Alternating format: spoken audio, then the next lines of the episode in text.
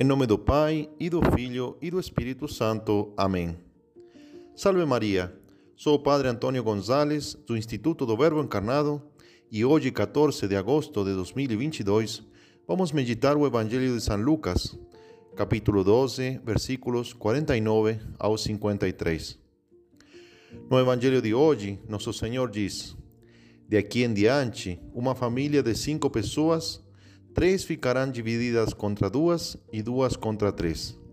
Ficarão divididos o pai contra o filho e o filho contra o pai, a mãe contra a filha e a filha contra a mãe. É claro que a divisão será porque um membro é católico ou cristão e outro membro é pagão ou mundano. Assim, no início do Evangelho, muitos filhos que se converteram ao cristianismo foram perseguidos por seus próprios pais e também por seus, por seus familiares. Hoje em dia, está acontecendo ao contrário. De várias famílias com pais que são bem católicos, estão saindo filhos pagãos. Isto é muito triste, porque esses mesmos filhos acabam se opondo a seus pais na fé e fazendo eles sofrer, sofrer muito. Não pretendo com esta homilia culpar a ninguém, menos aos pais católicos que sofrem ao ver como seus filhos não seguem a formação que eles tentaram de dar. Depois de tudo, os filhos acabam sendo livres e podem fazer escolhas erradas, desaproveitando todo o esforço que seus pais colocaram para educá-los bem. Os pais que colocam todos os meios para educar na fé a seus filhos e mesmo assim não tiveram sucesso, não devem se culpar. Tem que continuar tentando todos os meios, colocando todos os meios possíveis, como fez Santa Mônica, esperando o milagre da conversão de seu filho, até que isto aconteça. Santa Mônica teve que esperar 17 anos, mas no final conseguiu louvar a Deus junto com seu querido filho, Santo Agostinho. Contudo, o problema que quero tratar aqui e que quero advertir é que muitos pais não colocam todos os meios necessários e proporcionais na educação de seus filhos. Talvez porque faltou conhecimento, ou talvez porque acreditavam que com mandá-lo na catequese já seria suficiente para ele virar um bom cristão. Tem muitos pais que vivem na igreja que são coordenadores de pastoral ou de algum grupo, mas que não se preocupam pela educação na fé de seus filhos. Infelizmente, acabam percebendo muito tarde, quando já só podem sofrer e rezar, rezar para esperar o milagre da conversão. Quero me desculpar aqui se com esta advertência faço sofrer ainda mais aqueles que sentem que não colocaram todos os meios e que agora ainda de padecer a falta de fé de seus filhos, sentem culpa da sua omissão. Estas advertências são necessárias para aqueles que ainda têm oportunidade de educar a seus filhos, educá-los na fé, para não ter que sofrer depois a falta de religião dos mesmos. A primeira advertência que eu gostaria de dar é que os pais que querem educar a seus filhos no dia de hoje têm que colocar meios proporcionados. Que significa isso?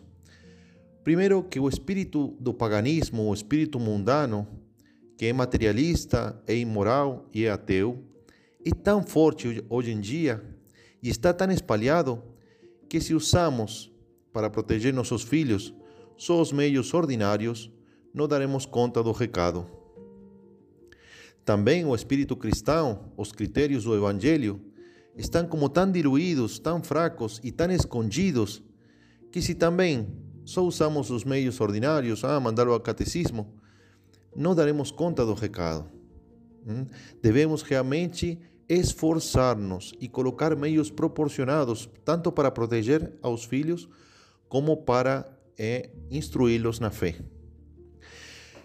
Queria falar de três ambientes muito importantes que nós devemos cuidar para proteger aos filhos três ambientes muito importantes onde se desenvolvem os filhos: a casa, a escola e os amigos ou grupos sociais.